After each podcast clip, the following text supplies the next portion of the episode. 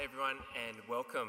Uh, my name is Michael and I'm the pastor here at Chapel Hill, and we're very glad that you can join us for uh, Good Friday.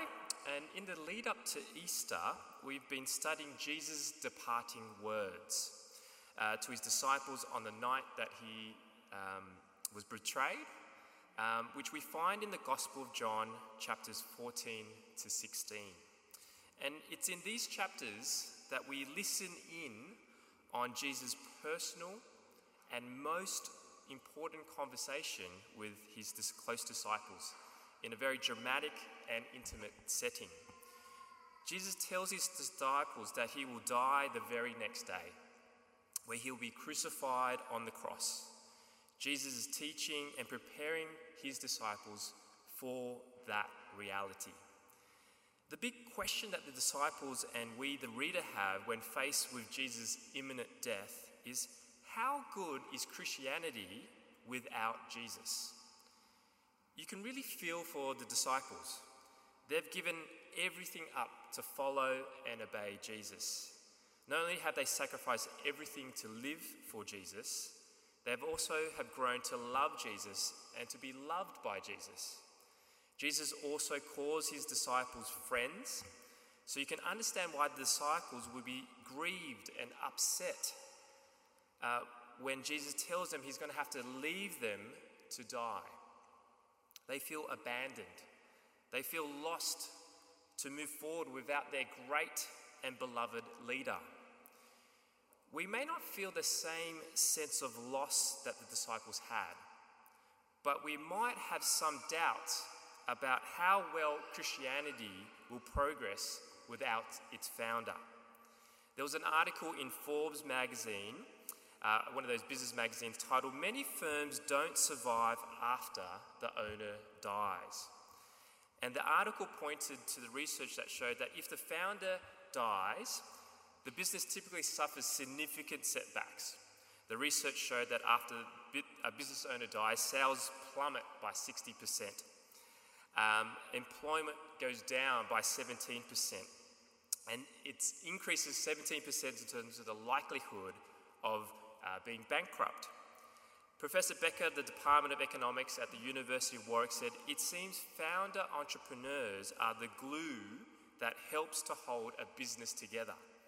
So without Jesus, who is going to hold the disciples together?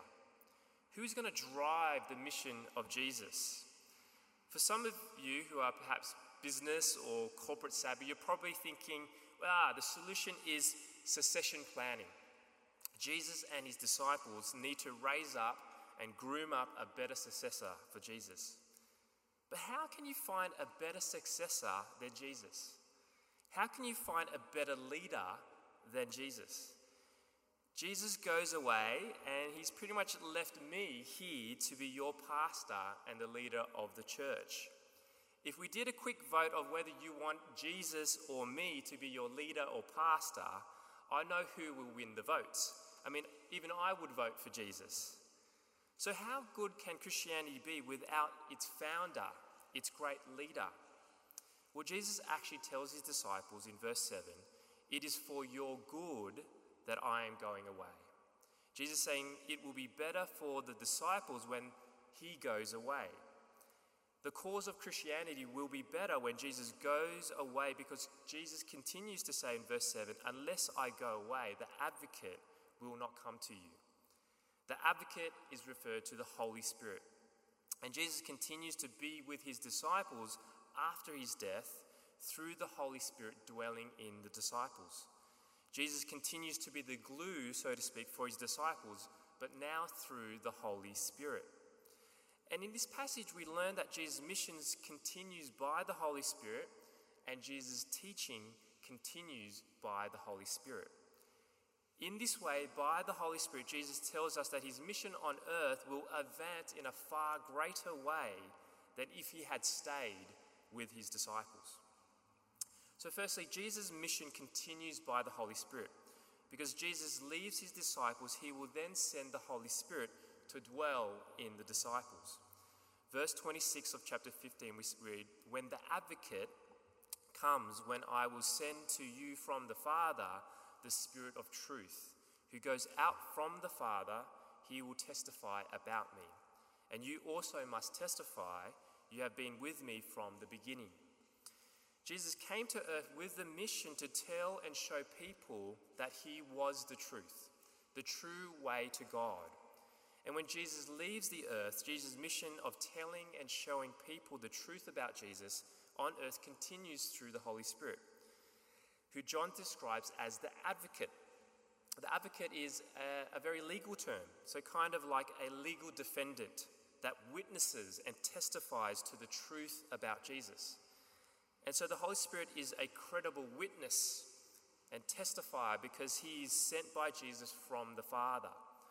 The Holy Spirit intimately knows Jesus in the unity of the Father, Son, and Holy Spirit of the triune God.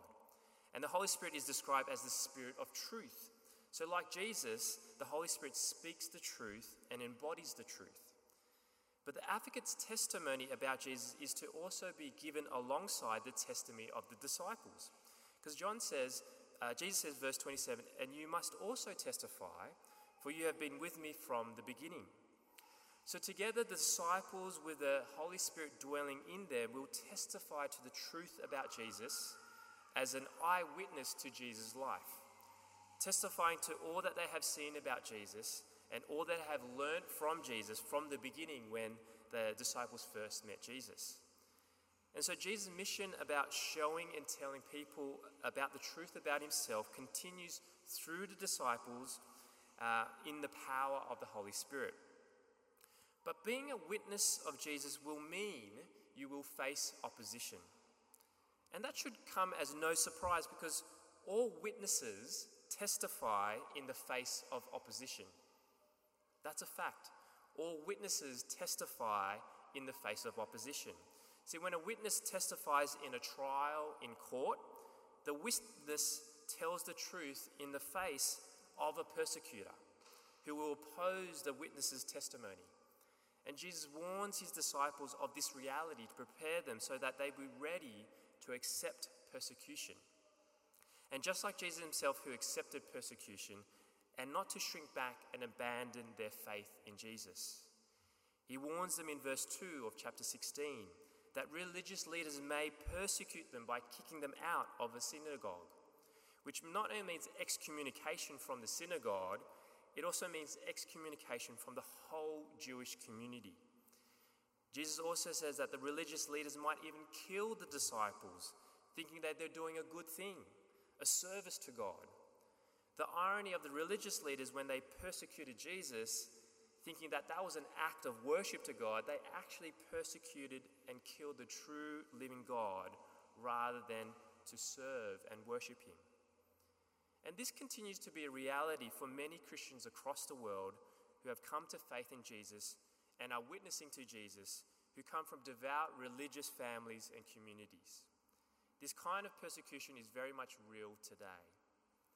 To a lesser extent, all Christians are to expect opposition and persecution of various kinds, because many oppose the very notion of truth that can come from above this world. The truth from above that judges my belief, the truth from above that judges my experience, that judges my world. Many people will oppose that. And so when we witness to Jesus, we find ourselves in a position of being persecuted. But Jesus says that in our defense for Jesus, as we face persecution, we might win some over. We might prove to some people how they perhaps have got things the wrong way. Because the Holy Spirit not only helps with defending the truth about Jesus, the Holy Spirit also convicts those who are guilty of having false beliefs. So we read it in verse seven, "But very truly I tell you, it is for your good that I am going away. Unless I go away, the advocate will not come to you. But if I go, I will send him to you.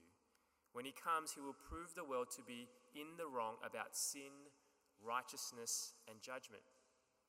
Sin, righteousness, and judgment are the three important things that the Holy Spirit goes after for conviction. Jesus says, sin because people don't believe in me. And this means that sin is not just about doing the wrong thing. Sin is not just about breaking God's moral rules. Sin is not acknowledging Jesus as the creator, as the ruler of all creation. And so when the Holy Spirit convicts you of your sin, you begin to acknowledge that you have been building your whole life apart from Jesus. Sin is fundamentally building your life apart from Jesus. So you feel convicted by the Holy Spirit, even though you are a fairly good spouse, you're a fairly good co-worker, and you're a fairly good citizen and neighbor, but you feel the conviction of sin when you acknowledge that sin is ignoring and rejecting Jesus. The Holy Spirit also convicts our sense of righteousness. Jesus was the only person who was completely righteous. He was the only one that met God's standards of right living. And when Jesus leaves his disciples, the Holy Spirit will continue to show and convict people that their level of righteousness falls short of Jesus' complete righteousness. When the Holy Spirit convicts you of your righteousness, you begin to acknowledge that you can't earn a relationship with God with the good things that you do, because it won't be good enough. When you're convicted of your righteousness, you begin to see that your need for Jesus' righteousness instead of your own self-righteousness to bring you into a relationship with God. And so this is the big difference between Christianity and other religions. Other religion says follow the rules and commands to earn salvation, to earn your relationship with God. But Christianity says you can never earn salvation by doing all the good that you can do. You need not to depend on yourself, but need to depend on the good that Jesus has done for you. See, the difference between a Christian and a religious person is that both the Christian and religious person repents of sin, but a Christian also repents of their righteousness. Do you get that? A religious person and a Christian will repent of sin, of ignoring, rejecting God, but a Christian will also repent of their righteousness, thinking that all that they can do on their own merit can earn their salvation with God. A Christian would say, no, that's something that I need to forego and know that that's not enough. I need to depend on Jesus' righteousness. And thirdly, the Holy Spirit convicts people of their judgment, because the prince of this world, Satan, the father of all lies, will stand condemned in Jesus' impending victory over Satan. The Holy Spirit will help people to see that they have been the ones that call themselves the judge and ruler over their lives rather than Jesus. Determining themselves what is right and wrong for themselves. And when the Holy Spirit convicts you of your own judgment, you begin to acknowledge that Jesus is the only rightful ruler and judge over us. And at this point, you might be thinking, look, see, this is exactly why I don't like Christians and Christianity. Christians are just so judgmental.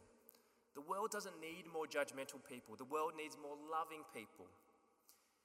But you have to understand that being judgmental can actually be loving. The convicting work of the Holy Spirit is actually God's gracious and loving act towards us. So for example, if you try to get someone to a doctor who doesn't think they need to go to the doctor, what do you do then? Well, you have to argue with them, don't you? You have to persecute them. You have to convict them of your loved one, of their need to see a doctor, to convict them of their sickness. And God treats us in the same way. In His love, He convicts us of how we've got things wrong, and to realize our need to go to God for help. In love, in love, God convicts us of our sin, righteousness, and judgment, so that we would turn to Jesus for help. So how can we turn to Jesus for our help from our sin, righteousness, and judgment when He's going away? How can Jesus help us when He's not around? Jesus tells His disciples that He continues to teach the disciples for the sake of His mission by the Holy Spirit. So reading from verse twelve of chapter sixteen, I have much more to say to you, more than you can uh, now bear, but when He, the Spirit of truth, comes, He will guide you into all truth. He will not speak on His own, He will speak only what He hears, and He will tell you what is yet to come. Jesus has much more to say about His death on the cross, but He withholds the details at the moment because He knows that the disciples who are anxious, concerned, they won't be able to handle all those gory details.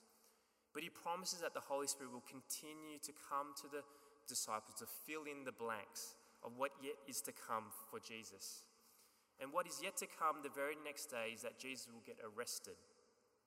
He will get persecuted on the cross, and he will die a criminal's death. But three days later, Jesus will be raised to life, and then he meets his disciples, assuring that he is risen to life.